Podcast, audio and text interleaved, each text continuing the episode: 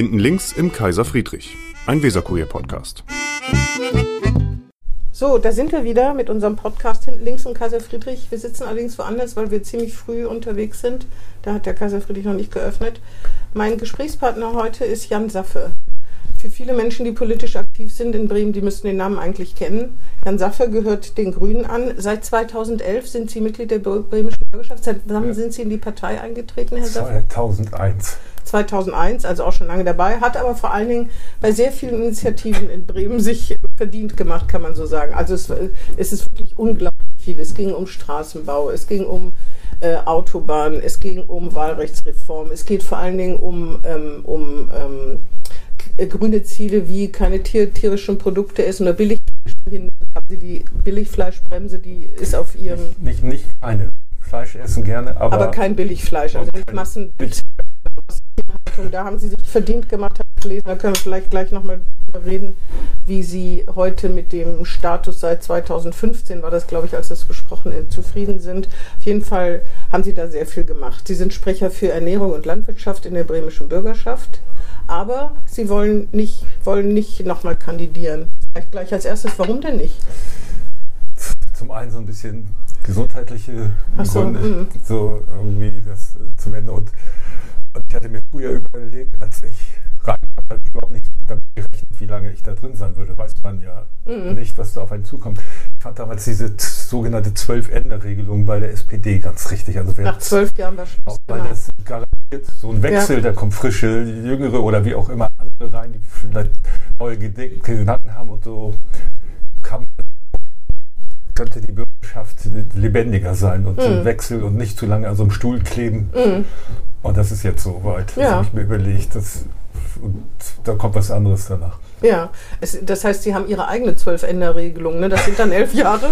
Oder nee, sind zwölf Jahre, genau. Ja. Nach drei Legislaturperioden, nach drei Wahlperioden ist dann Schluss.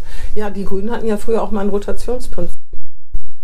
Davon wird aber auch schon Ewigkeiten nicht mehr gesprochen. Nee, das, war die, ja, das war ja die Idee, ne? Das hat, hat sich aber nach irgendwie zwei Jahren, das ist ja völlig, kurz, völlig sinnlos. Da ja. ist man ja kaum drin, ist man wieder draußen und da kann man ja gar nichts ja. aufs Gleis setzen. Aber zwei Jahre und ganz aufgeben, dazwischen gibt es ja noch einen breiten Korridor von Regelungen. Ne?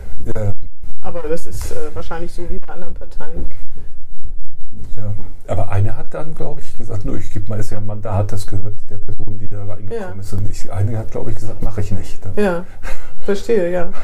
Ähm, Sie sind, vielleicht können wir, wie, wie würden Sie sich in drei Worten beschreiben als Ihren Charakter oder Ihre Eigenschaften, wenn man Sie fragen würde? Ähm, geduldig. Ich wollte, das ist mir sofort als erstes eingefallen, dass man, wenn man so ein Aktivist ist wie Sie, dass man geduldig sein muss. Langen Atem, hartnäckig, nicht den Mut verlieren. Mhm. Und ja, auch was, was nicht in diese Richtung gehört? In die Richtung. Sie sind unheimlich äh, flexibel, ne? Sie haben ja schon wahnsinnig viel in Ihrem Leben gemacht und erlebt. Mhm. Auch wenn man so Dinge macht, die gerade so zum Beispiel Ernährung, so Landwirtschaft, das ist alles nicht so mit diesem Bürgerantrag das Essen wechseln. Mhm. Und da äh, lernt man ganz viel, so nach diesem schönen Satz von Joachim Ringelnatz, vom anderen aus lerne die Welt begreifen. Ja, das hatte ich gelesen das, auf das der grünen Homepage, das, das ist Ihr Motto sozusagen. Ja, weil es ist alles dann doch nicht so einfach, wenn man zum Beispiel, ja, wir wollen so, so viel Bio haben. Und wenn man dann mal öfter rumguckt, in den Menschen mit den Köchinnen spricht, den, also das ist teilweise ganz toll, in den Küchen unterwegs ist und die erzählen dann, mhm. ja, so mit eurem Bio, das und das und das schaffen wir dann, dann kriegt man auch Verständnis für die Schwierigkeiten und mhm. muss ein bisschen im Kopf sortieren. Haben, Dass Theorie und Praxis nicht so einfach, ja. äh, nicht einfach die Theorie die Praxis überlagern. Man muss dann viel ja. nochmal neu sortieren. Ja. Das, Sonst glaube ich, wenn man zu sehr an irgendeinem dogmatischen Ziel beharrt, dann kommt man überhaupt nicht weiter. Ja, ich habe gelesen, ähm, in der Taz wurden Sie mal beschrieben, das war im Zusammenhang mit der Billigfleischbremse als der Grüne unter den Grünen, weil Sie halt so kompromisslos Zielen und die Billigfleischbremse und da hatten sie, ich weiß nicht, ob das stimmt, aber ich vermute mal, warum sollte die Taz das erfinden, aber ich weiß nicht, wie umfangreich, Tests gemacht und überall äh, Fleisch probiert. Oder nee, versuchten den, ich habe gedacht, sie hätten es selber gegessen. Auf jeden Fall stand irgendwie drin, dass hätten Tests gemacht und man würde gar nicht ahnen, was da alles für, für Sachen verkauft werden. Fleisch. Also ich bin unterwegs in Mensen, weil das für, gehört für mich dazu regelmäßig mal gucken, die Speisepläne, was, was ist da, werden die DGE-Standards eingehalten und. Das machen Sie?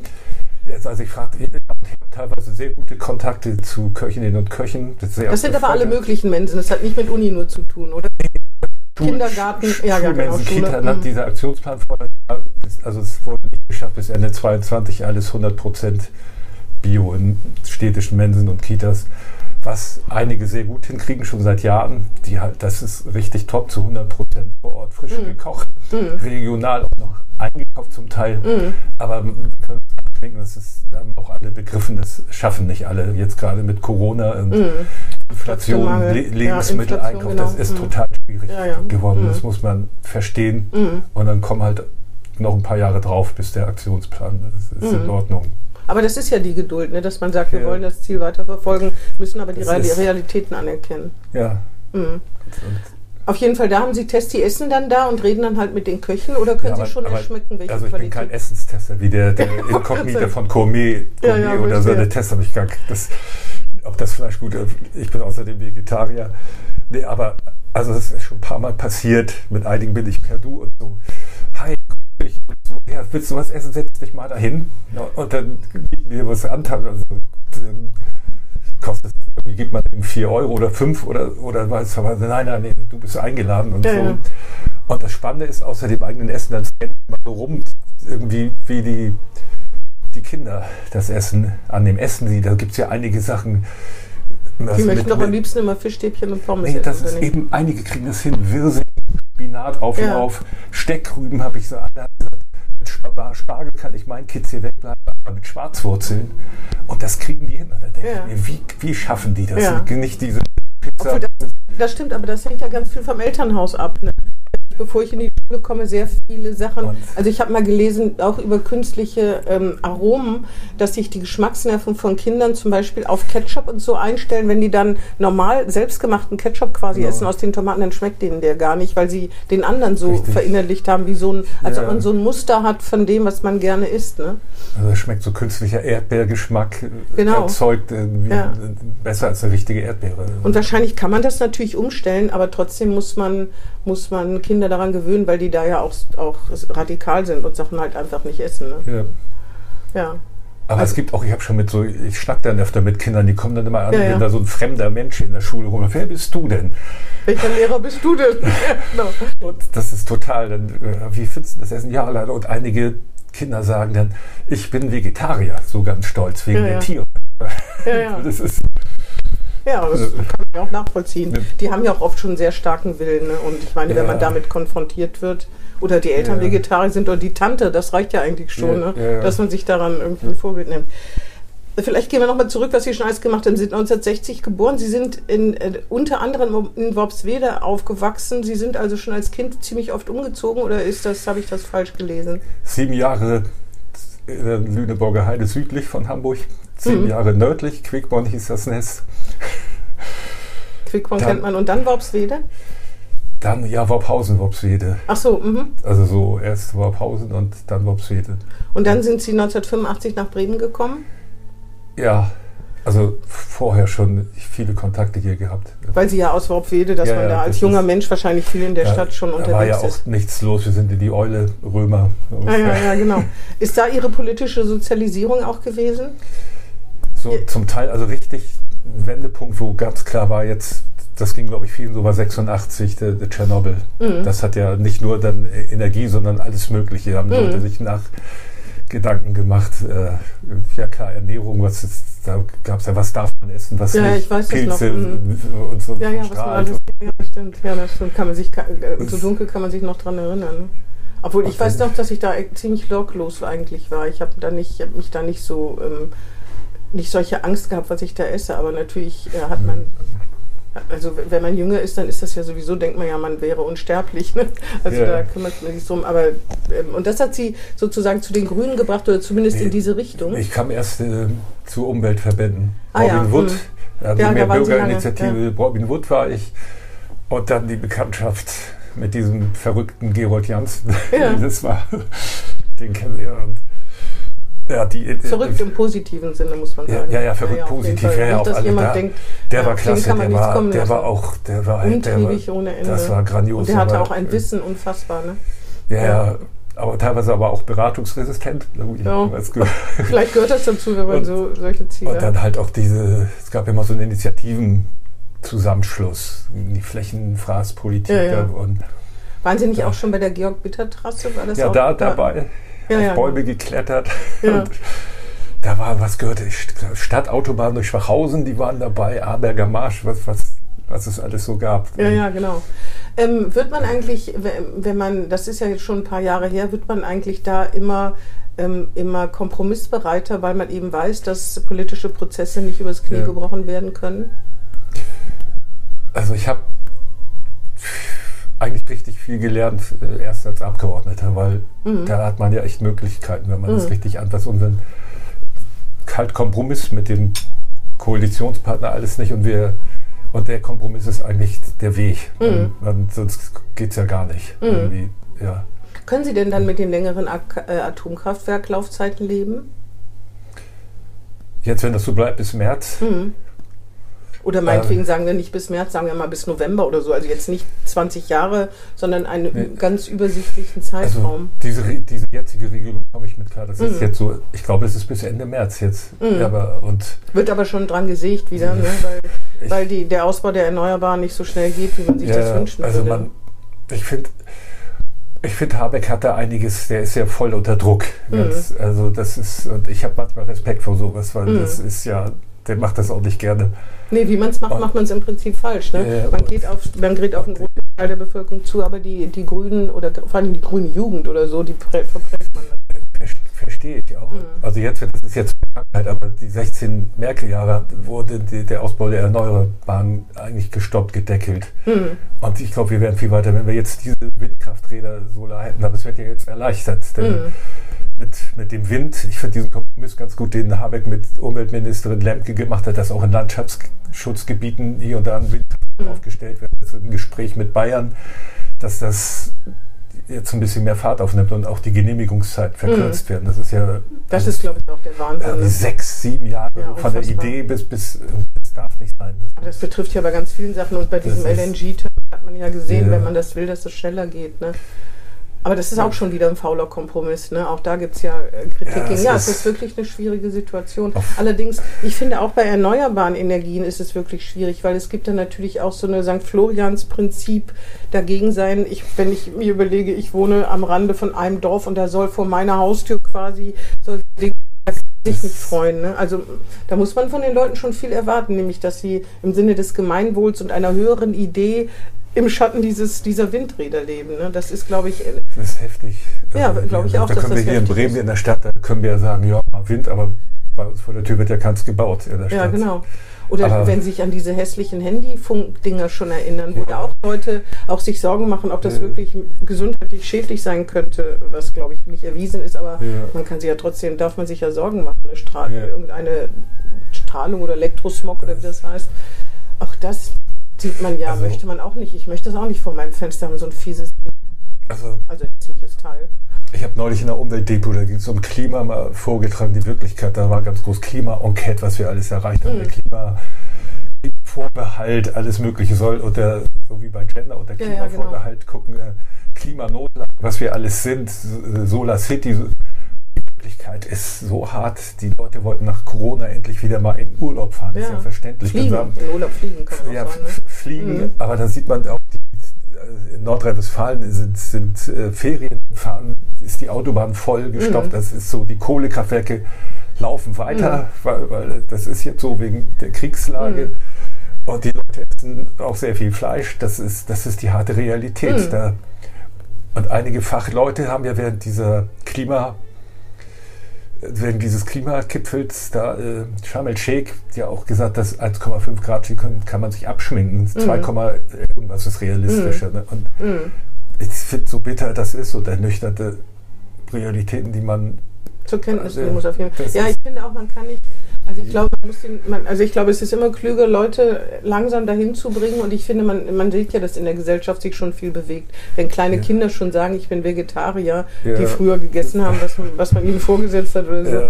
Es dauert halt viel länger, als Idealisten sich das wünschen würden. Und so ist es eben. Ne? Also das muss man, glaube ich, auch. Ich finde auch, wenn, wenn, ich habe gerade, ich war gerade, habe ich gerade mitbekommen, wie zwei junge Mütter sich unterhalten oder eine junge Mutter und eine junge Frau und darüber geredet haben, wann man auf die Malediven fliegt, äh, wenn das, dass das mit Kind keine gute Idee ist und da hat man ja immer noch Zeit, da habe ich gedacht, lustig, das sind so junge Leute, also die ja. halt gerade ein, ein Neugeborenes hatten, dass die, dass die dieses Reiseziel ist halt so ein Sehnsuchtsort und dann fliegt man dahin, anstatt zu denken, ja, Europa ist ja eigentlich auch ganz schön, ne? Also und äh, wenn das wenn das Zugnetz, also wenn es noch mehr Nachtzüge in alle möglichen Teile Europas wichtig, gäbe, ja. dann würden vielleicht auch noch mehr Leute umsteigen. Es dauert halt ein bisschen länger. Also dieses 9-Euro-Ticket hat ja gezeigt, dass ganz viele erkannt haben, wohin man, also so teilweise war das ja heftig. Da, ich bin in einige Züge nicht reingekommen. Ja, das, das war, das war aber, auch. Aber viele haben, viele, haben, erkannt, mit dem Zug, so gibt es auch schöne Ziele in der Auf Nähe. Auf jeden Fall. Ja, es war halt, ja. da, aber ich finde, da zeigt sich das ganze Dilemma. Wenn man, wenn man die Kapazitäten nicht hat und das dann macht, dann gibt es Probleme. Das ist ja auch klar. Zum Beispiel das Zugpersonal. Ne? Also die Gewerkschaften, die waren ja ziemlich entsetzt und das kann man auch verstehen. Also ich würde niemals hätte ich mich in so einen Zug gesetzt. Daher würde ich ja. mir eher ein Auto leihen, weil mir das einfach zu ja. anstrengend ist. Das äh, und unter Corona-Prämissen. Ne? Das ist ja, wird ja jetzt, jetzt anders werden, ähm, hoffentlich und dann auch nicht zu großen Infektionswellen führen. Aber wenn man das nicht ordentlich vorbereitet, ist es schwierig. Das sage ich ja auch immer, die grünen Verkehrspolitik in, äh, mit Fug und Recht. Aber es gibt eben Leute, die sind auf ihr Auto angewiesen. Man muss ja nur drei Kinder in drei ja. Sportvereinen haben. Ne? Da wird es schon kompliziert, auch in so einer Großstadt wie Bremen. Und auf, auf dem Land. Ich habe ja auch auf, dem Land auf, auf so landwirtschaftlichen Betrieben. Mhm. Da sind am Wochenende so, so, Hoffeste, wenn man mal raus kann. Man kommt äh, zu irgendwelchen Orten nicht hin mit dem ja. öffentlichen Verkehr. Wir halt ein Auto genommen. Ja. Sonst ist, geht halt nicht anders. Ja. Carsharing, wenn noch mehr Leute ihre Autos teilen, wäre auch schon ein großer, großer Schritt nach vorne. Ne? Also ich bin bei Cambio. Ich auch. Das mhm. ist das finde ich völlig okay. Das ja. ist, und da so Steintor ist ja irgendwie sieben, acht Standorte, die unter zehn Minuten zu erreichen sind. Absolut. Aber wenn man sich vorstellt, wie das hier geplant ist mit diesen Mobilitätshubs, dass am Ende jeder Straße oder zwei Straßen weiter so eins ist, dann glaube ich, würden viele Leute ihr Auto. Ja. Warum soll man, wenn man eine Firma hat, die sich um alles kümmert, auch ja. um die Reparaturen und die Werkstatt, genau. warum sollte man diesen Komfort nicht in Anspruch nehmen? Das will ja, oder diese Parkplatzsuche sich ersparen und so, ne? Also das glaube ich schon, dass das ging, aber da müssen erstmal die Hubs da sein. Ja. Und nicht andersrum, den Leuten sagen, schaff dein Auto ab, du kriegst irgendwann einen Hub. Das ist, glaube ja. ich, immer, das ist die Gretchenfrage. Ne? Ja, richtig. Haben Sie überhaupt schon mal ein Auto besessen? Ja. Ah ja. ein Käfer, VW-Bus, schöne Reisen gemacht. Ah, das ist klasse hinten ausgebaut, also das ist toll. Ja, wie so ein Wohnmobil. ja, genau. Und und einmal muss es ein Mercedes sein. Aber so ein Alter? Ich, ich, wollte so ein Auto haben, wo vorne ein Mercedes-Stern drauf ist. das musste sein, das bis 86. Da zog ich dann nach Bremen und habe ich irgendwie sechs Wochen das Auto stehen gehabt, habe mir überlegt, das ist Quatsch. Ja, ja. Das so ging es mir auch, als ich nach Bremen bekommen Mit Auto und dann was. Ja, man, ja. Braucht man einfach in Bremen nicht. Ja. Ähm, Sie sind äh, von also in Ihrer äh, Biografie in der bei ihre, auf der grünen Seite steht von acht, 1980 äh, bis 90 waren Sie Taxifahrer, Statist am Bremer Theater ja. und haben sich in der Behindertenarbeit engagiert oder haben da gearbeitet. Konnten Sie sich dann nicht richtig entscheiden, was Sie eigentlich wollten oder wie kam das, dass Sie nicht gesagt haben, ich werde Tischler und das, das ergab, das war ziemlich chaotisch bei mir, irgendwie abgebrochen, Schule viel abgebrochen. Sie, haben, ähm, mit, Sie haben mit über 40 Abitur nachgeholt, ne? Ja. Das finde ich total respektvoll. Und dann haben also, Sie auch angefangen zu studieren. Das war aber auch nicht das Richtige. Da kommen wir vielleicht noch zu. Aber wie kam es, dass Sie so zehn Jahre lang so hin und her und. Also, also Taxifahren damals hatten so Freunde irgendwie, brauchte irgendwie Geld und das hat damals noch richtig was gebracht. Mhm. Taxifahren. Mhm. Das war richtig gut, auch noch so ein bisschen anarchistischer als jetzt. Jetzt kann man jetzt weiß die Taxizentrale genau wie über GPS, wo mhm. man sich, äh, wo mhm. man ist. Ja, ja. Und man konnte Touren schwarz machen, einfach ohne Uhr anzustellen. Und dann kann man die Zeit, wenn die Uhr nicht angestellt war, dann ging irgendwie, also ja. ist jetzt, war damals noch anders.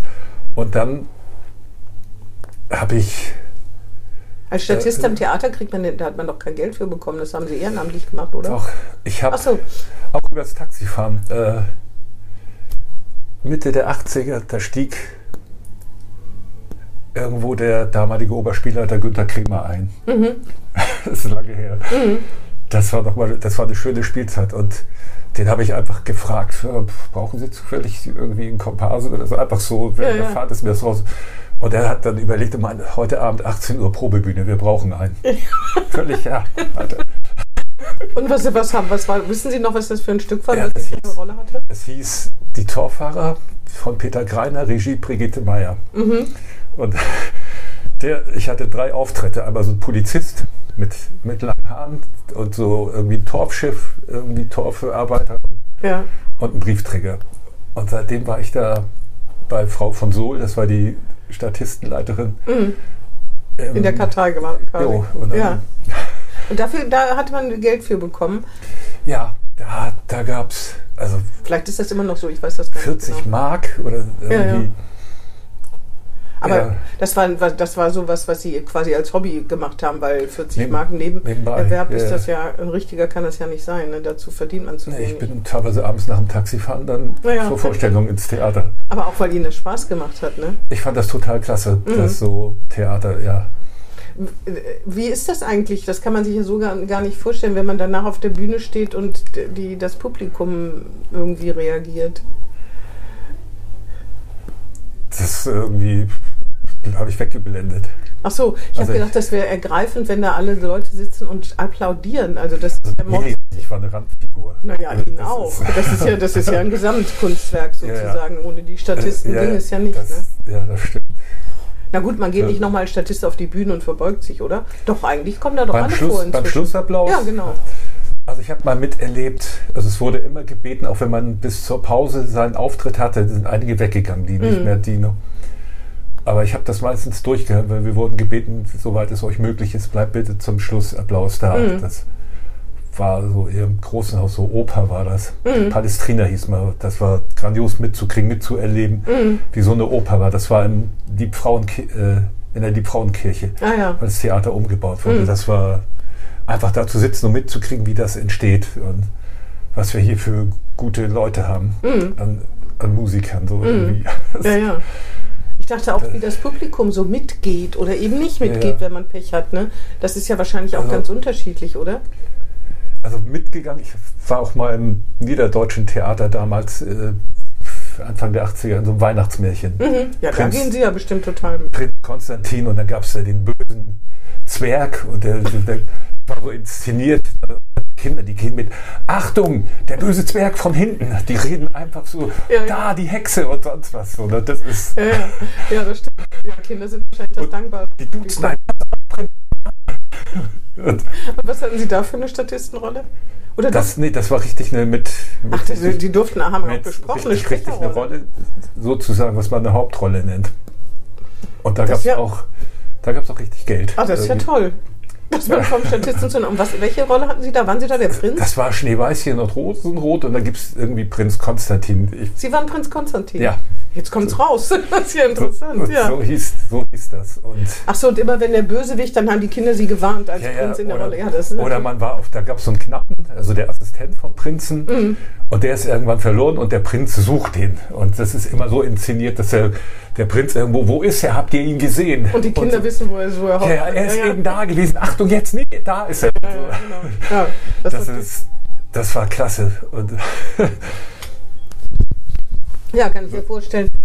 Dann waren Sie auch eine Zeit lang arbeitslos. Ja. Wie ist also das, wenn man selber nicht arbeitslos war, wie ist das? Wie, was macht das mit einem? Oder waren Sie so in Aktivitäten sowieso ja. eingebunden, dass Sie das nicht so, nicht in so eine depressive Phase gefallen sind? Ich hatte ah, ja. Ja, durch Tätigkeiten in diesen Bürgerinitiativen Robin Wood, aber auch halt dann äh, anzufangen, das Abitur nachzuholen. Mhm. Morgens um 8 wo zu sein, egal was man macht. Mhm. Bis 14 Uhr oder so diese Schule, dann nacharbeiten, das ist ganz wichtig. Ja, ja, egal, ich habe ja. gedacht, ich muss irgendwie, ich sitze hier nicht zu Hause rum und vergammel, damit mhm. man eine Tagesstruktur hat. Das ist mhm. ganz wichtig. Mhm. Und das habe ich einfach gemacht irgendwie. Und jo, das Aber man muss mit sehr wenig Geld auskommen können. Ne? Wie haben Sie das geschafft? Ich habe so gemacht, BAföG habe ich nicht gekriegt irgendwie wegen meiner Eltern, ich weiß das nicht mehr, weil ich zu alt war. Mhm. Ich habe Arbeitslosengeld, erst hieß es noch Arbeitslosenhilfe, Arbeitslosengeld 2 bezogen und habe gedacht, äh, ich, ich, melde mich einfach an, hole das Abi nach, von denen kommen sowieso keine richtigen Angebote.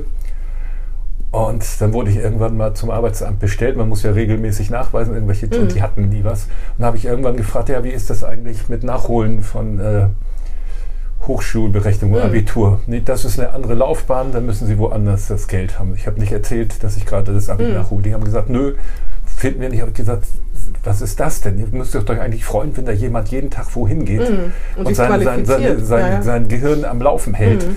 und sich selbst in Betrieb hält, damit, mm. wenn irgendwie, damit er fit ist und mm. sofort in den Job einsteigt. Mm. Nö. Und, und das Witzige war, das war auf der Erwachsenenschule und da kam ich entweder mit dem Rad auf der einen Seite ist das Arbeitsamt und die Erwachsenenschule dahin. Und mhm. ich habe überlegt, wenn der Typ vom der Sachbearbeiter mich jetzt hier sieht, ja, so, ja. das fand ich ganz lustig. Aber das war ja nicht verboten, dass sie das Abitur auf eigene Kosten in Anführungsstrichen nachmachen. Ne? Das weiß ich nicht. Ob Ach so, na jetzt ist es Es ist sowieso, ich weiß nicht, ob was die, wenn ich gesagt hätte, ich hole das Abitur nach gerade, ob die dann gesagt haben, dann wird das Arbeitslosengeld gestrichen. Das habe ich nicht drauf ankommen lassen. Ich ah, ja. Aber wie sind Sie mit Arbeitslosen? Wie viel Geld haben Sie da gehabt im Monat? Wissen Sie das noch ungefähr? Ich glaube 600 Mark vielleicht. Ja. Dann gab es, glaube ich, auch noch Wohngeld, ich weiß es nicht. Wie, wie, wie kommt, sind Sie damit klargekommen? Nee. Ich glaube, Sie sind sowieso ein eher bescheidener Mensch. Ne? Ich, Sie sind der, ich komme mit wenig Geld aus mhm. und ich habe hier und dort noch Jobs, was man schwarz arbeitet. Ach so. Aber ich kam, ich kam mit dem wenig Geld klar. Was ich nicht so toll fand, war teilweise der Umgang mit der Sachbearbeiter mit den arbeitslosen mhm. Menschen. Das mhm. war schon nicht so schön, mhm. obwohl die auch unter Druck sind. Die mussten, mhm. glaube ich, auch irgendwie nachweisen, so und so viele Leute Bewerbung in Arbeit gebracht. Ja, Achso, so. das, ja, ja, die, die Sachbearbeiter. Ist, ja, ja, ich, ich habe hab immer gedacht, das ist na, also, und, und vor allen Dingen sind nicht alle nett zu denen auch. Ne? Also es ja, gibt solche da, und solche. Da gibt es noch eine, darüber eine Stufe, die Druck nach unten und die geben noch weiter. Ja, ja, wahrscheinlich so. schon. Ne? Ja.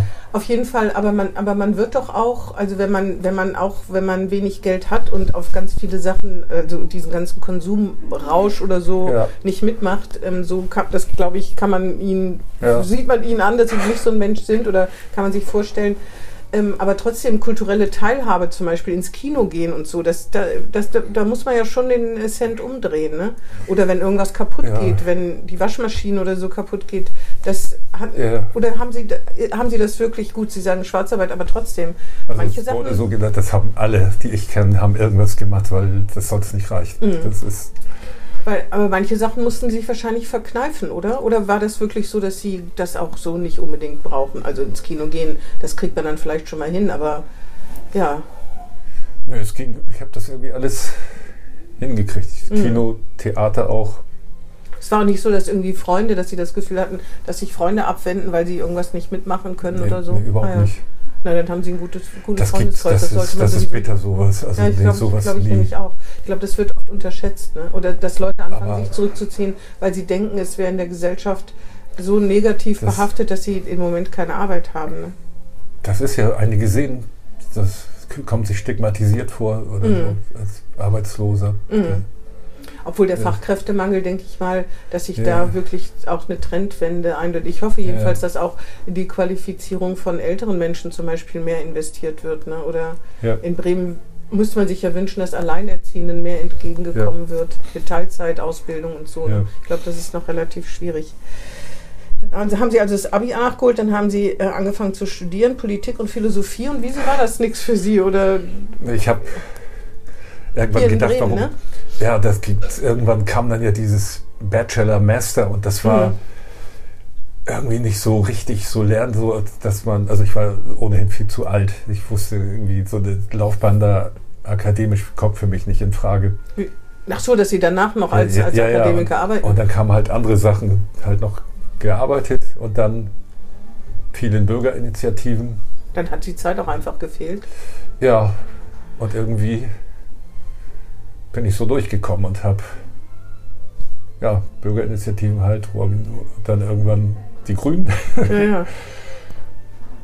Ich habe gedacht, und, äh, vielleicht hätte Ihnen das einfach auch nicht gefallen, was Sie da in der Theorie studieren, was ja. man in der Praxis gerne machen würde. Ich, ich habe auch gemerkt, also mit den Studierenden, das ist nicht so meine Welt. Die mhm. sind woanders. Die sind äh, jünger ich natürlich. Ich war 20 auch, ne? Jahre oder noch mehr älter als die meisten. Wie, wie haben die sie behandelt? Normal, das Ja, war. ja. Die sind da offen, oder? Bei Seniorenstudenten hört man das ja auch oft, dass das gut funktioniert, wenn, Ja, wenn Senioren noch, noch mal ein Studium anfangen wollen Ja, oder so. Vielleicht ist das ja noch mal ihre Gelegenheit jetzt. Sie sind ja noch kein Senior, aber Also ich finde das total spannend. Ja. Also manchmal bin ich da hingegangen, da waren manchmal so Gastreferenten. Einmal, das war, ich weiß gar nicht, wie das hieß, äh, Josef Weizenbaum. Das sagt mir leider nichts. Einer, der hat ein Buch geschrieben, als es die Computer noch gar nicht gab, die Macht der Computer, die Ohnmacht der Vernunft. Der war, hat an, am MIT Massachusetts irgendwie ins, in lalala, so und so, so ein Institut gearbeitet, kam aus ein Jude aus Berlin ursprünglich und der, der war richtig, der war richtig klasse. Also Der war über 70, hatte so graue Haare auch hinten zusammengebunden und der, da war der, da war die Bude voll. Das war, es gab keine Point, Credit Points, nichts gab's. Aber der Mann hat tolle Vorträge und da hat man ganz viel gelernt über auch die Risiken der, des Internets. Sowas damit hat er sich beschäftigt. Josef Weizenbaum empfehle ich mal. Ja, ja. Ja, das, Das ist ja eigentlich die Idee des so Studiums, sich auch allgemein zu bilden Ja. und äh, ohne, dass man, aber dieses Und- verschulte Studium ist halt kein Studium Generale mehr, wie es mal war. Ne? Ja, genau, das ist so. Ja. Und dann nach anderthalb Jahren haben sie gesagt, nee, jetzt reizt. Können Sie sich denn vorstellen, das nochmal fortzusetzen? Ich kann mir vorstellen, zu Vorlesungen zu gehen. Mhm. Darf Und eigentlich ab- jeder in Vorlesungen gehen? Ich glaube, man kann einfach, das habe ich danach auch gemacht und ich habe auch öfter welche in Vorlesungen gesehen, die kannte ich. Aus, äh, die waren über 60, 70. Die sind einfach da geguckt, irgendwo im, im, Im, im Vorlesungsverzeichnis, Ja. sind einfach rein, haben sich da hingesetzt und zugehört. ja. Ich weiß Man gar nicht, äh, theoretisch denkt man ja, warum sollte man das nicht machen können? Ne? Ja. Aber so genau weiß ich es nicht. Ich denke immer, Ah. wenn da plötzlich 100 Bremer stehen und man gar keinen Platz mehr hat, dann wird es kompliziert. Ja. Allerdings für den, der, der die Vorlesung hält, kann das ja nur gut sein, ne? Also wenn da so es- großes Interesse ist. es gab ja auch irgendwie so, so ganz, es gab hochinteressante Sachen, die gehörten bei mir rein, irgendwie Philosophie, aber wenn dann so zum Beispiel eine Vorlesung war von Detlef Alber, damals SPD-Vorsitzender, Mhm. und wollte nicht rede. Die haben zusammen also eine extra Vorlesung gehabt, Mhm. irgendwie offen für alle. Das war total spannend, diese Mhm. beiden Figuren. Ja, ja, das stimmt. das Ähm, was sagen Sie eigentlich dazu, zu diesem Titel, Sie sind der, Grün, ein, der Grüne unter den Grünen? was ich nicht finde, man hält mich wohl für sehr konsequent oder so. Ja, andere halten mich für, für viel zu, zu, zu offen und kompromissbereit, weil ich glaube, Also, damit ist doch bestimmt gemeint, dass Sie hartnäckig Ziele verfolgen und dass Sie auch bei sich selbst anfangen. Das würde ich darunter Ja. verstehen. So wie Philipp Bruck, mit dem habe ich auch, mich auch mal unterhalten und der ist auch unheimlich konsequent. Äh, Veganer, Ja. fliegt nicht, konsequent nicht, obwohl seine Verwandtschaft irgendwo in Argentinien oder so lebt, wenn ich mich dunkel dran erinnern kann. Und der die Ja. natürlich gern mal sehen würde, aber der Der, setzt der das. fliegt nicht hin, der fährt eher mit dem Zug und dann rudert er mit dem Genau, Boot. oder würde rüberschwimmen oder so, genau. Also so, ich glaube, das ist damit gemeint, meinen Sie nicht? Also, und das bin ich, ja, weiß ich nicht, aber so, also mit vegan, irgendwie vegan, da gibt es ja so Ideen, so Papiere, wo ich nicht mitgehen kann. Mhm. Das den Menschen Die, aufzudrücken. die ja. Landwirtschaft soll vegan werden, das Ja, die. Gemeinschaftserpflegung. Das, nein, das geht nicht und man darf nicht, man muss sagen, also hier alles soll vegan, das ist völliger, so unrealistisch. Und, Man und verprellt auch einen Teil der Bevölkerung. man verprellt Ne? die, da gab es ja mal so ein grünes Papier, wo ich nicht mitgehen konnte, das Mhm. irgendwie, wo es, weil das, nee, das, das so, sowas bringt auch nichts, das ändert nichts. Ich finde, man muss offen, man muss sehen, die Leute essen nun mal Fleisch. Viele, viele sind vegetarisch und vegan, ist im Kommen. Das, Genau. äh, aber das geht in Schritten und ich finde eher die Ausrichtung Fleisch ja, vielleicht zu reduzieren, ist der berühmte Sonntagsbraten, so Genau. irgendwie sich drauf freuen, das würdigen. Ja, ja, genau. Das ist dann Und das am besten von hoher Qualität. ja, lieber sowas ja. aus einer Tierhaltung. Ja. Damit erreicht man viel mehr Menschen, als wenn du darfst das nicht essen. Ja, und es gibt Und halt Menschen, die sich das gar nicht leisten können. Also das Ja, muss man nicht auch sehen. Und ich weiß auch gar nicht, Das, die, ähm, wer, wer wenig Geld hat und bei Aldi das Sonderangebot kriegt, die Grillwürstchen, also Grillen zum Beispiel, ist ja, viele Leute lieben das. aber da wird es dann halt schwierig, wenn das, äh, wenn die Öko- oder die Bio-Wurst halt doppelt so teuer ist. Und das ist ja, so, ne? Ungefähr doppelt so teuer. Aber wir sind auch hier, ich glaube, von klein auf konditioniert oder gewöhnt so daran, dass Lebensmittel kein Geld kosten dürfen. Ja. Das ist viel zu andere in anderen Ländern. In Frankreich ist das zum Beispiel ganz das anders. ist der, der Anteil vom Einkommen viel höher ja. für, für Lebensmittel. Jetzt ja. egal ob Gemüse, Fleisch oder, oder und ich frage mich manchmal, wie kann das sein, dass das und das so eine Gurke 39 Cent kostet? Ja, das stimmt. Wie, wo, wie wurde das gemacht? Ja. Das frage ich mich irgendwie. Ja. Das stimmt, das ist auch das dann ist so eine Geringschätzung, wenn man die später wegschmeißt, weil sie irgendwie schimmelig ist, und dann denkt man, sind ja nur 39 Cent. Ne? Genau. Mhm. Das ist für mich einer der Gründe für Lebensmittelverschwendung. Mhm. Dann kommt so ein Lünebest Joghurt, so und so viel Gramm, jetzt nur 49 Cent ja, im ja. Zehnerpack gleich mitnehmen, nehme ich alles gleich mit und wenn ich die Hälfte davon die, gar nicht schaffe, ver vergammelt, ja. irgendwie Haltbarkeitsdatum, ne, ach, hat ja nichts gekostet, ja, weg stimmt. irgendwie. Ja, das stimmt bestimmt. Also ich finde ich finde das total schwierig mit Menschen, die kein Geld haben und äh, wir haben alle das Recht auf ordentliches, gesundes Essen. Ja, das stimmt. Das stimmt. Ja, also über so eine Funktionierung wäre das natürlich also das ist ja jetzt habe ich äh, haben wir berichtet, die SPD möchte das Deutschland-Ticket subventionieren, mhm. also die Differenzzahlen zwischen so diesem Stadtticket und dem Deutschland-Ticket, so dass alle, die wenig Geld haben, davon profitieren. Das ist ja eine ganz gute Idee, wenn Bremen sich das leisten kann. Wahrscheinlich eigentlich in Klammern auf nicht, weil wir sind ja schon hochverschuldet, aber egal. So sowas müsste man eigentlich auch bei Lebensmitteln machen können. Ne? Das wäre zum Beispiel ein Ansatz, ne? dass ja. man so eine wahrscheinlich dann doch staatliche Verkaufsstelle oder sowas hat oder dass man einzelne Metzger mit so einem Schein, Berechtigungsschein und dann kriegen die die Wurst halt für die Hälfte ja. und das würde vom, ist natürlich sehr, hört sich ein bisschen sozialistisch an, ist auch wahrscheinlich kompliziert. Wir haben nochmal diskutiert bei den Grünen, wie das ist, so an so einer Ladenkasse, dann kommt einer mit so einem Schein und sieht, ach, du bist einer mit wenig Geld. Das ach so, ja, ja, das stimmt. Ja. Irgendwie also bei in der Gemeinschaftserpflegung, so Schulmensen Kita, da gibt es ja aus dem Haus Soziales diese Bremer Karte oder Bremen Passblaue Karte ja, ja. heißt das, die zahlen deutlich weniger einen Euro oder so fürs ja, ja, Essen. Stimmt. Aber also, meinen Sie nicht, dass die Kinder das trotzdem alle ganz genau wissen, wer in der Klasse genau ja. Nicht, ne? Also da wäre es das Beste. Also mein Idealismus wäre, dass alle ihre Kinder so erziehen, dass sie die Menschen würdigen und nicht, was sie haben. Ne? Also ist auch Wunsch, kann man so sagen, weil auch Kinder da unbarmherzig sind, aber es ist natürlich so. Ähm, dann haben Sie sich für, das, für die Wahlrechtsreform eingesetzt, äh, dass man äh, panaschieren und kumulieren kann. Das ist ja immer noch äh, nicht besonders gelitten. Also unter Wählern, also ich finde das total gut, dass ich das auswählen kann. Aber unter Politikern nicht. Es gab ja auch schon Versuche, das wieder zurückzudrehen. Dann ist es so ein bisschen zurückgedreht ja. worden. Ähm, und Sie sind selber Profiteur davon, ne? Ja, ich habe das, ich wusste nicht, als wir Unterschriften gesammelt haben, dass äh, ich davon mal profitiere. Das war ganz weit weg, das habe ich mir so überlegt, als es dann beschlossen wurde. Das war ja, da drohte ja der Volksentscheid. Und dann mhm. haben damals Neum, Neum, äh, wie, Bernd Neumann mhm. und wer war der andere? Die waren beide in Berlin und haben aus Berlin auf Bremen geguckt, Carsten Sieling. Die beiden, ah, ja. die beiden Landesvorsitzenden, die haben, glaube ich, gewittert, dass Volks, der Volksentscheid geht daneben und dann haben sie das vorher beschließen lassen. Ja, ja, das stimmt. Ziemlich knapp war das sogar ja. Ne, vorher. Ja, ja, genau. Und, und also damals habe ich, ich fand, weil ich dieses, äh, so die Idee Hinterzimmer, da wird die Liste beschlossen. Da sitzt so ein kleiner Kreis von Menschen, die, wer sicher reinkommt. Mhm und wer, wer nicht. Mm, das stimmt und ja auch. Ich fand die Idee, ja ja. dass nicht nur so bei den Grünen ist ja noch ziemlich offen. Da gibt es mm. nicht so eine Mandatskommission, die mm. das bestimmt, sondern da kann jeder hingehen. Ich meine, also diese Frauen und offenen Plätze da. Mm. Aber ansonsten kann man hingehen, so noch spontan, ohne sich vorher angemeldet zu haben, schriftlich, sondern mm. auch noch auf Platz.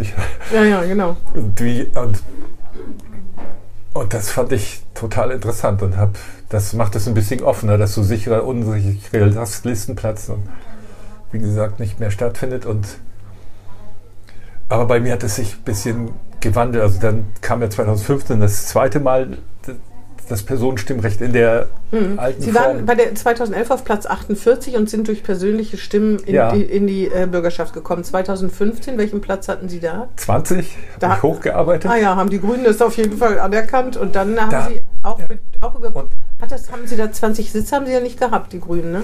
Nee, und mhm. da war, das war ja 2011 hat keiner das Personenstimmrecht. Da waren die noch in dem alten System drin alle. Da war noch einer, der war zwei Plätze vor mir 46 ein Kinderarzt aus Fee gesagt, der war mhm. gar nicht da zur Listenaufstellung. Der kam ja.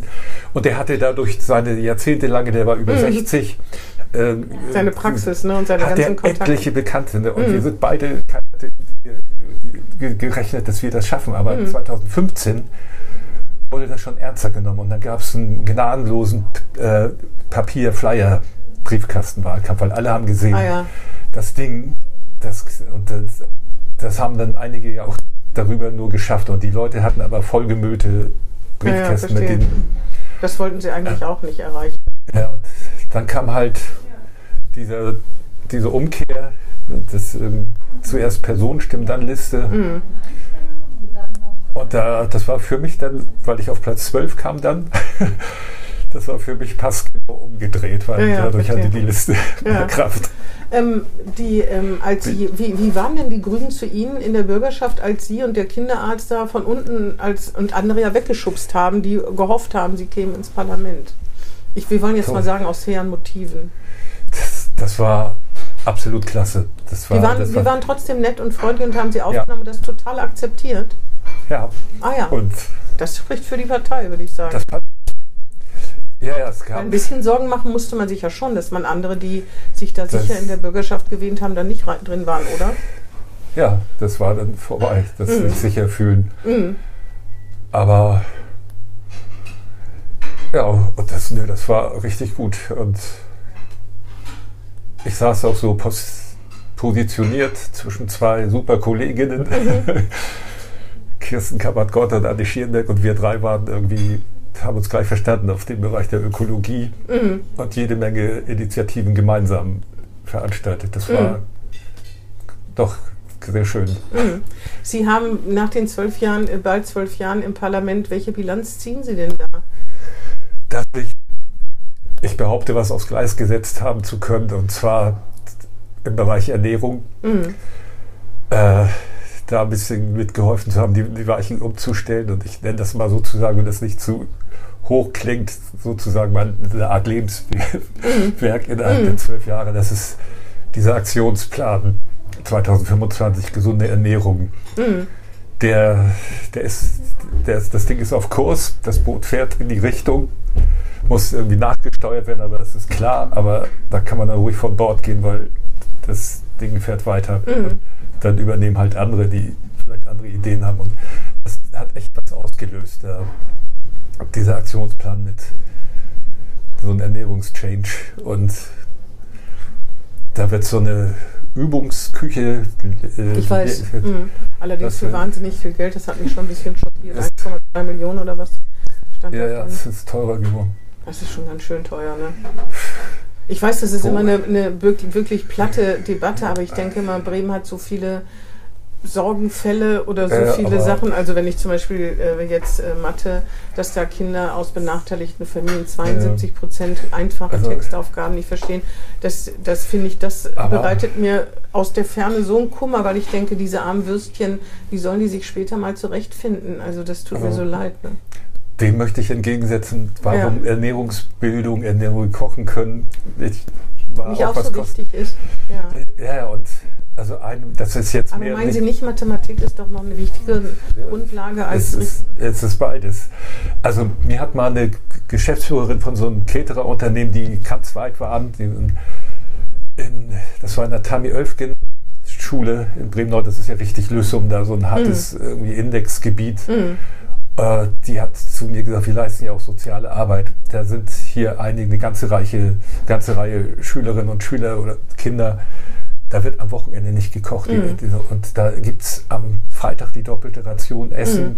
und am Montag wieder. Und die hat ja, zu mir gesagt, ohne Essen kein Lernen. Das ist so das wichtig. Stimmt. Mit leeren Bauch und das Essen sollte auch gut sein. Aber da müsste es ja bei den Eltern ankommen, aber bei den Eltern ja, kommt es ja nicht. Nee, das ist total schwierig. In, der, in einer Kita, auch in, äh, oben in Gron, wo ganz viele Groner Düne Kinder sind, da war ich auch, der hat die jetzt unabhängig von Bio und sonst was, vegetarisch, vegan, genau das Gleiche, mhm. dass da die soziale Arbeit leisten und eigentlich müssen wir das vergütet bekommen.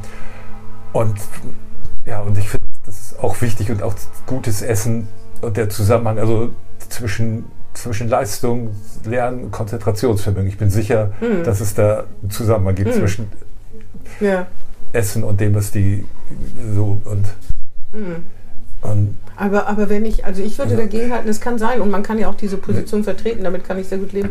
Ich würde dagegen halten, wenn ich richtig lesen und rechnen kann, der braucht auch nicht, der wird auch nicht richtig kochen lernen können. Der kann ja die ja. Rezepten und Mengenangaben schon mal gar ja, nichts anfangen. Ne? Also so eine, so ein ganz, also ich finde, ich habe das schon ganz oft auch in den Podcasts gesagt, so ein Lebenstüchtigkeitsunterricht, würde, würde, könnte man sich wünschen, dass man denen irgendwie, und wenn es Ehrenamtliche machen, beibringt, dass man den Kindern, die Kinder wenigstens befähigt. Da könnte sowas ja auch dazu gehören, Lebens ja. zu unterscheiden. Wenn ich hier im Supermarkt, weiß ich nicht, billig Fleisch einkaufe, was macht das mit mir oder was habe ich eigentlich davon ja. oder, äh, oder wie kann ich das organisieren, dass es eben billigeres Biofleisch oder so ist. Ja. Ähm, das würde alles da reingehören und dann hätten die Kinder, wenn sie älter werden, halt trotzdem die Wahl, wofür sie sich dann letztlich entscheiden, weil das müsste man ihnen dann doch noch lassen. Ne?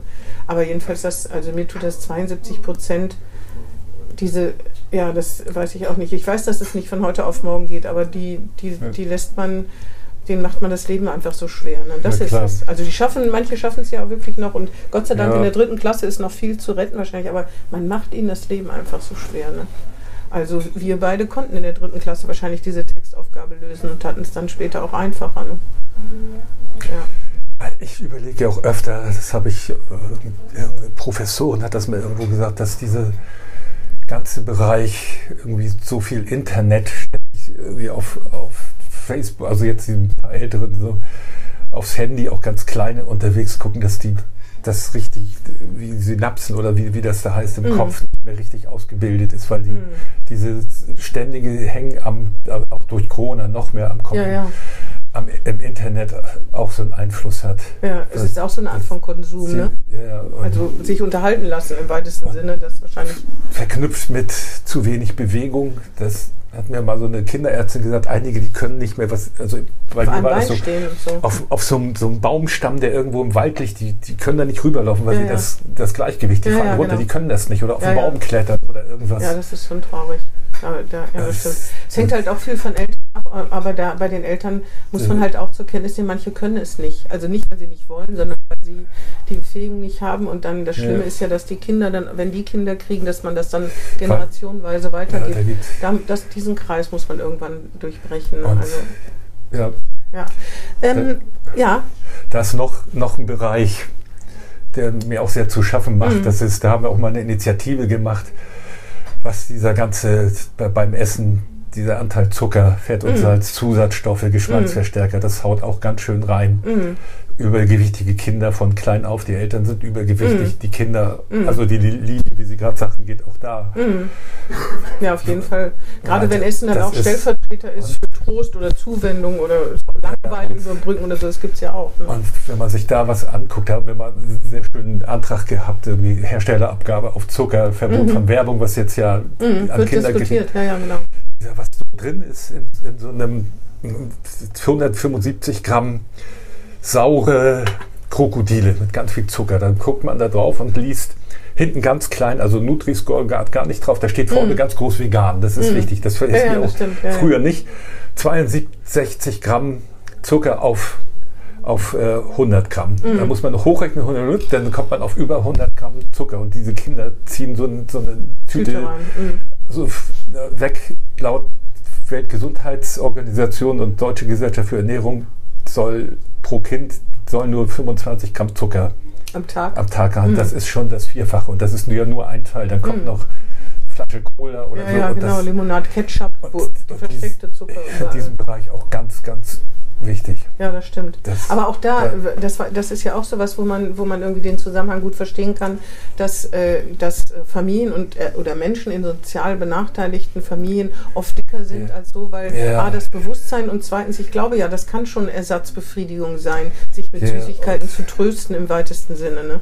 Also deswegen da, da auch anzusetzen, weil ich glaube nicht. Da kommt wieder Bildung ins Spiel. Ja, genau. Bildung. Erstmal das Wissen über die Lebensmittel, das ist das eine.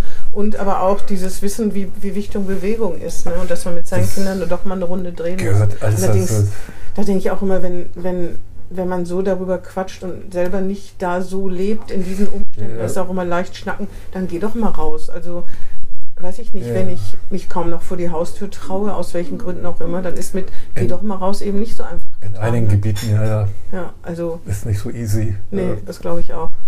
Trotzdem kann man kann ja kann nur versuchen, über alle Bildungssysteme auf die mit den Kindern viel rauszugehen ne? und die dann im Sportunterricht und das nicht ausfallen zu lassen, ihnen Schwimmen mhm. beizubringen und alles Mögliche. Oder ja. Vereine, dass sie auf sie zugehen und sie vom Bewegungsmuffel Bewegungsmuffel zum Bewegungsfreudigen oder so, aber es ist ein Riesending. Da setze ich ja auf die, die Waldkindergärten. Das mhm. finde ich ganz das stimmt, wichtig, die sind dass sie da rum mal auch ein Pilz und das ja, und das. Ja, auf jeden Fall. Äh, früher war für uns, wir haben irgendwie so einen Ast gefunden und der mhm. war zugleich so Krückstock haben wir gespielt, ich kann nicht mehr und dann war das irgendwie eine Waffe, mit der wir gefochten haben, der gleiche Ast. Ja, ja, das stimmt. Das ja, Kinder sind da ja total fantasievoll. Ne? Äh, äh. Ja, das stimmt. Vielleicht kommen wir noch auf das Elektrizitätswerk Schönau zu sprechen. Ah. Da haben Sie, gehören Sie zu den Vorreitern, die, glaube ich, zu den ersten gehörten, die da sich engagiert haben und inzwischen gilt das als ein Vorzeigeunternehmen ne, für die Energiewende. Erzählen Sie mal, wie kommt Schönau das ist? Wo ist das eigentlich? Das ist im Schwarzwald. Ah ja. In der Nähe von Freiburg. Mhm. Und die wurden nach 86, Tschernobyl-Gau, da haben sich da ein paar Menschen überlegt, wir können jetzt nicht nur betroffen sein, demonstrieren und Mahnwachen, wir müssen selbst was machen. Und die haben herausgefunden, dass in ihrem Schönau 2600 Menschen wohnen dort, in äh, 40 Prozent Atomstrom und so, so viel Kohlestrom im Netz ist. Mhm. Und dann haben sie sich überlegt, diese 40 Prozent erledigen wir durch Einsparen und durch selbst wie erneuerbare Energien machen, mhm. Solar, Blockheizkraftwerke. Das haben sie dann gemacht und dann wollten sie den Überschussstrom, den sie selbst nicht brauchten, Solar anderen im Ort abgeben. Und da hat der Netzbetreiber gesagt, nö, das machen wir nicht, nur gegen eine hohe Netzgeld, Netznutzungsgebühr. Mhm. Und dann haben die erkannt, ach, wer das Netz hat, der sagt, was geht. Das war damals noch so, wir kaufen das Netz. Mhm. Und dann wurde errechnet, das kostet so 4 Millionen Mark wert. Und dann haben die gesammelt? Und haben Geld gesammelt. Darüber habe ich, ich habe hier gelesen, Bürgerinitiative sammelt Geld für Netzkauf. Mhm. Dann habe ich mir da ein Prospekt kommen lassen und gedacht, wow, irgendwie damals gab es auch schon Windkraftfolgen so an jeder Ecke, aber das, das ist grandios, ich mache mhm. mit. Mhm. Und dann habe ich die kennengelernt, da gab es immer so Gesellschaftsversammlungen. Wie viele Anteile haben Sie denn erworben? Ich weiß gar nicht, ob wie viele Anteile, eine Summe habe ich gezahlt. Und sagen Sie, wie viel? 10.000 Mark. Oh, ganz schön. Ja. Da haben Sie aber viel für gestrickt sozusagen, oder? Für gearbeitet, meine ich. Ging so, weil ich mir überlegt habe, das liegt bei mir rum und Geld soll nicht so tot auf dem Konto liegen. Das ja, finde ich echt, gute Sache, echt klasse. Gut, ja. Irgendwie habe ich gedacht, das gab es ja noch nie. Und diese Menschen, die habe ich kennengelernt, richtig klasse. Ne? Und die wollten wirklich was. Und dann hatten sie das Geld gesammelt und mussten äh, noch die Gemeinde auf ihre Seite ziehen. Mhm. Über einen Bürgerentscheid. Das haben sie gemacht, den Bürgerentscheid gewonnen. Äh, also eine Mehrheit der Schönauer wollte, dass diese Initiative die Elekt Elekt Energieversorgung in Schönau übertragen bekommt. Mhm. Und der Netzbetreiber Kraftübertragungswerke Rheinfelden hat gesagt, nö, das Netz kostet nicht 4 Millionen Mark, das kostet 8,7 Millionen. Mhm. Einfach mal erhöht und dann haben ihnen Fachleute gesagt, um das zu verhindern wahrscheinlich. Ab, ne? Absolut viel zu hoch, ihr gewinnt jede Klage dagegen. Mhm. Und dann kamen die auf die Idee, wir sammeln das Geld über eine bundesweite Spendenaktion, äh, zahlen den überhöhten Preis und klagen zeitgleich mit, mhm. gegen den überhöhten Preis. Also dann, wegen Wucher oder weswegen klagt? Ja, weil es zu hoch ist. Und mhm. dann haben die bundesweit gab es die Aktion, ich bin ein Störfall. Ach so. Werden Sie Störfall und stören Sie die Atomwirtschaft in ihrer atomaren ja, ja. Ruhe. Irgendwie so. Und dann gab es den Störfall Kinospot, es gab so Störfallbriefe, die überlagen.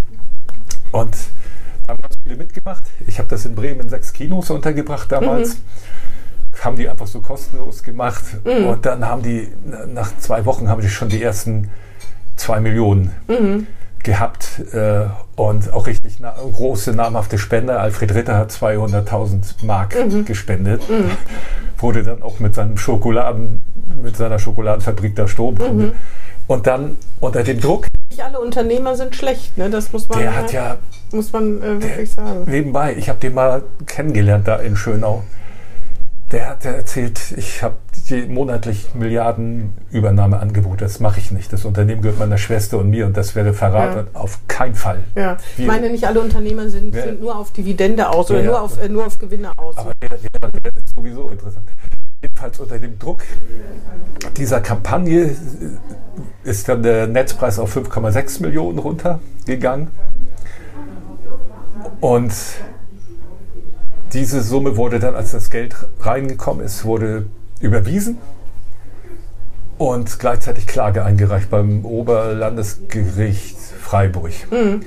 Und dieses Gericht hat einen eigenen Gutachter nach Schönau geschickt, der das Netz bewerten sollte und der kam auf den Preis noch unter dem Schönauer Preis mhm. von 4 Millionen. Mhm. Und ja, dann so kurz gesagt, dann haben die gewonnen. Die, meine Frage ist aber, man, die mussten das ja nicht verkaufen, das Netz, ne? Man hätte doch einfach sagen können, wir verkaufen nicht. Doch, die, Kon achso, ja, die Konzession lief auf nach Ach so, 25 Jahren. Das ah, ja, okay. vergessen zu ja, gut. Konflikt gar nicht Entsch gegeben. Entschuldigung, ja, nee, ja. Kein, kein, Problem. Deshalb, das ergab sich gerade. Und dann haben die das gekauft und ähm, äh, wie, steht, wie steht das heute da? Haben Sie, haben Sie sozusagen, sind Sie immer noch Anteilseigner und kriegen auch tatsächlich Gewinn ausgeschüttet? Hat ja, sich das ist, für Sie gelohnt? Der ist klein, ja. Also der Hauptding, Sie haben es geschafft mhm. und dann sind Sie, weil Sie gesehen haben, jetzt nur in unserem Netzgebiet, das ist zu wenig. Mhm. Und dann sind sie, als 99 der Strommarkt sich öffnete und wir uns aussuchen konnten, wo wir Stromkunden mhm. werden, äh, bundesweit angetreten. Und jetzt bundesweit agierender Ökostrom mit, ich glaube, 260.000 Kunden. Das heißt, ich könnte da auch Kunde werden? Ja, ah, es ja. gibt in Bremen ganz, ganz viele größere, kleinere irgendwie. Dann würde ich aber die, äh, die bremische SWB im Stich lassen. Das ist ja auch nicht so schön. Ja, die hat, wir doch auch. Die hat mir zu viel, wenn man sich den Mix anguckt. Die sind ja verpflichtet, den Stromkennzeichen und, und mir ist das zu viel äh, Kohle, Strom da drin. Und, mhm. und Aber die wollen ja auch davon wegkommen. Ja, und ich ja, dem will ich ja mhm. klar. Die machen ja auch Kohlekraftwerke stilllegen und mhm. so. Aber ich fand diese Initiative so unterstützenswert. Ja, das, das ist auch toll, wenn so ein Dorf.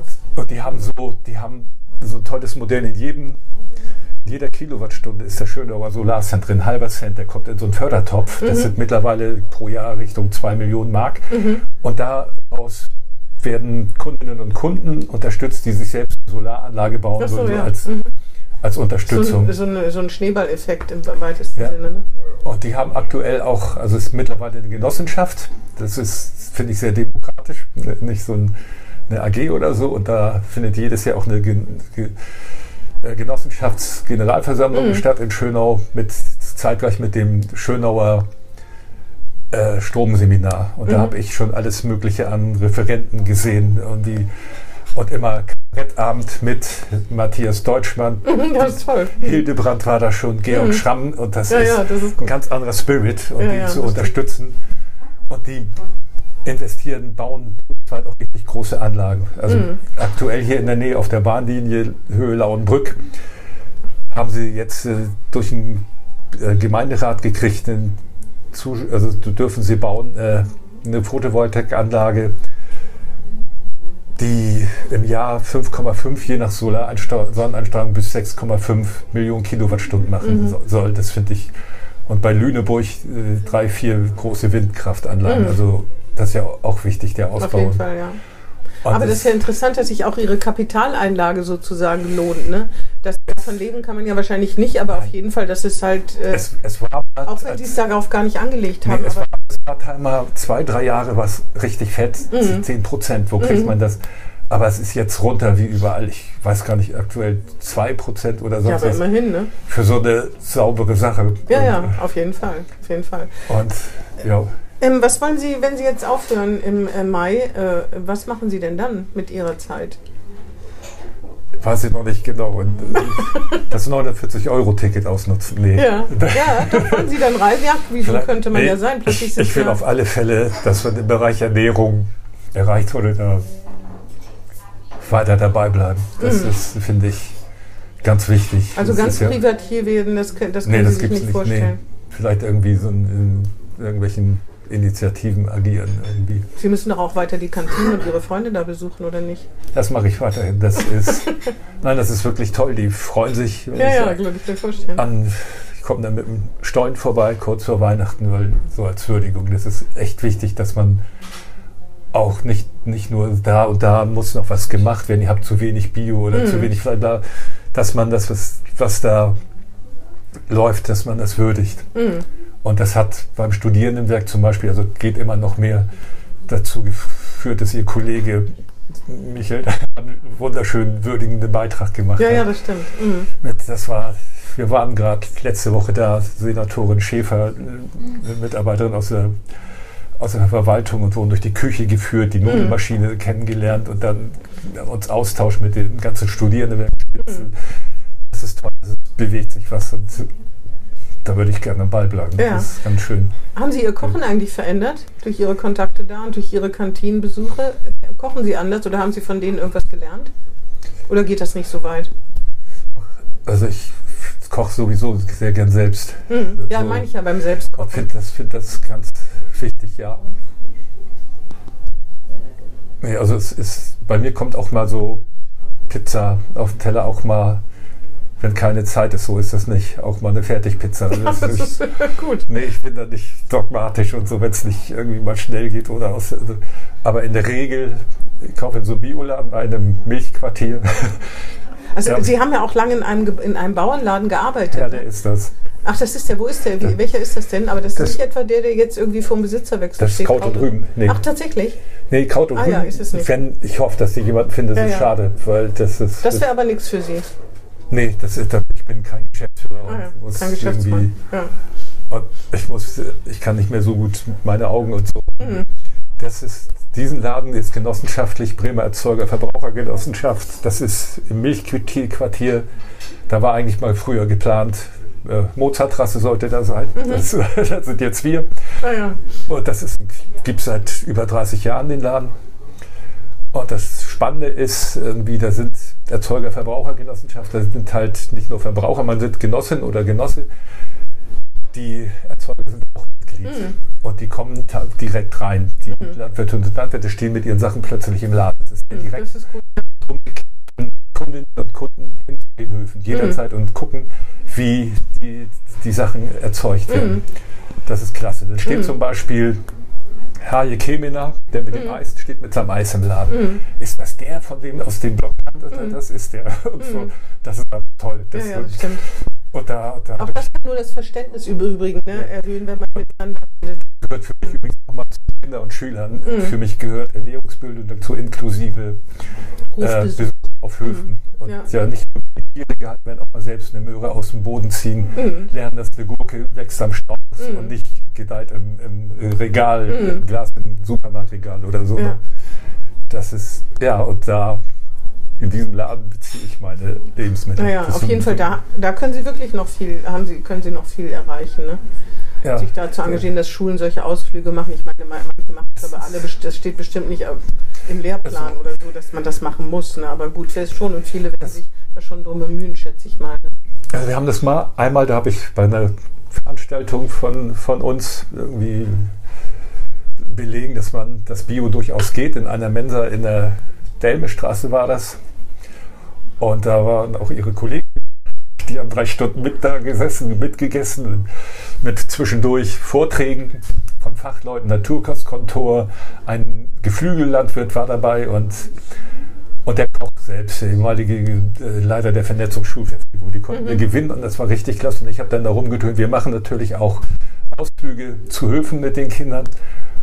Das steht auch in dem Artikel drin. Und dann hat sich eine Mutter an mich gewendet. Ja, du hast erzählt, ihr macht auch Ausflüge zu Höfen. Wie sieht denn das jetzt aus? Das ja, ja. ja. Und, wo, und dann habe ich gesagt, haben wir gleich Themen. Da gibt es dann auch ein Eis für die Kinder. Mhm. Und dann kam raus, ähm, eine Lehrerin und ich, wir haben uns dann verständigt.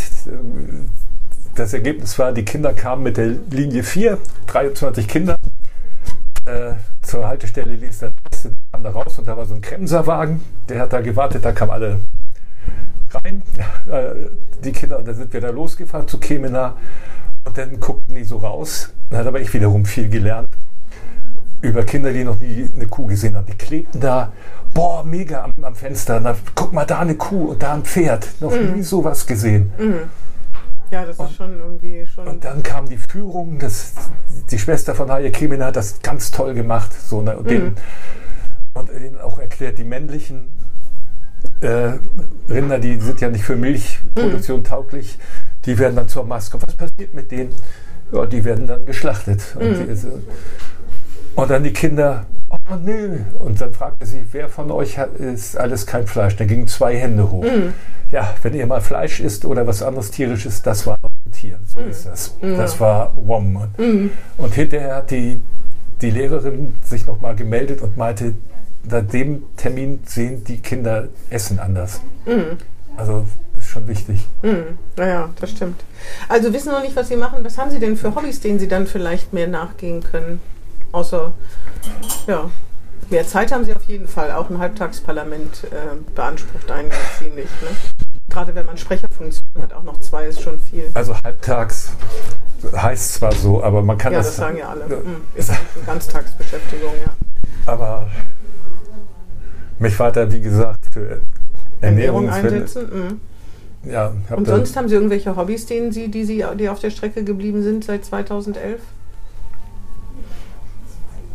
Hm, wenig. Irgendwie, ja, so Theater, Kino und sowas sind. Also Sie, Sie, gehen ganz in dieser Aufgabe auf, ne? Das ist Hobby und Beruf bin, verbindet sich bei Ihnen. Oder persönliche ja, Leidenschaft. Ich so. weiß ganz genau, ich kann als Abgeordneter möchte ich loslassen. Das finde ich okay. Ne? Aber ich möchte so zivilgesellschaftlich weiter da dran bleiben, mhm. weil so außerparlamentarisch und passt übrigens auch gut zu der Initiative, die zu diesem Aktionsplan führte. Das war ja ein Bürgerantrag. Mhm. Das sind ja auch eigentlich tolle Möglichkeiten, die man so hat als Bürgerinnen und Bürger. Mhm. Bürgerantrag, Petitionen einreichen mm. und so. Ne? Mm. Aber da muss man halt geduldiger sein, als manche das denken. Ne? Man ja. kann nicht denken, dass man eine Petition einreicht oder einen Bürgerantrag, hat mehrere hundert Unterschriften und sofort ändert sich die Politik. So funktioniert Politik nee, nicht. Und das auch, auch die parlamentarische Demokratie funktioniert ja. Dieser Bürgerantrag war gültig und das war übrigens einer der Momente, als ich, das war ja harter Kampf, ich habe Mitunterschriften gesammelt, ich habe mm. den auch die Initiative Bürgerantrag ans Herz gelegt. Und mm. das Kampf dann äh, gab es ja,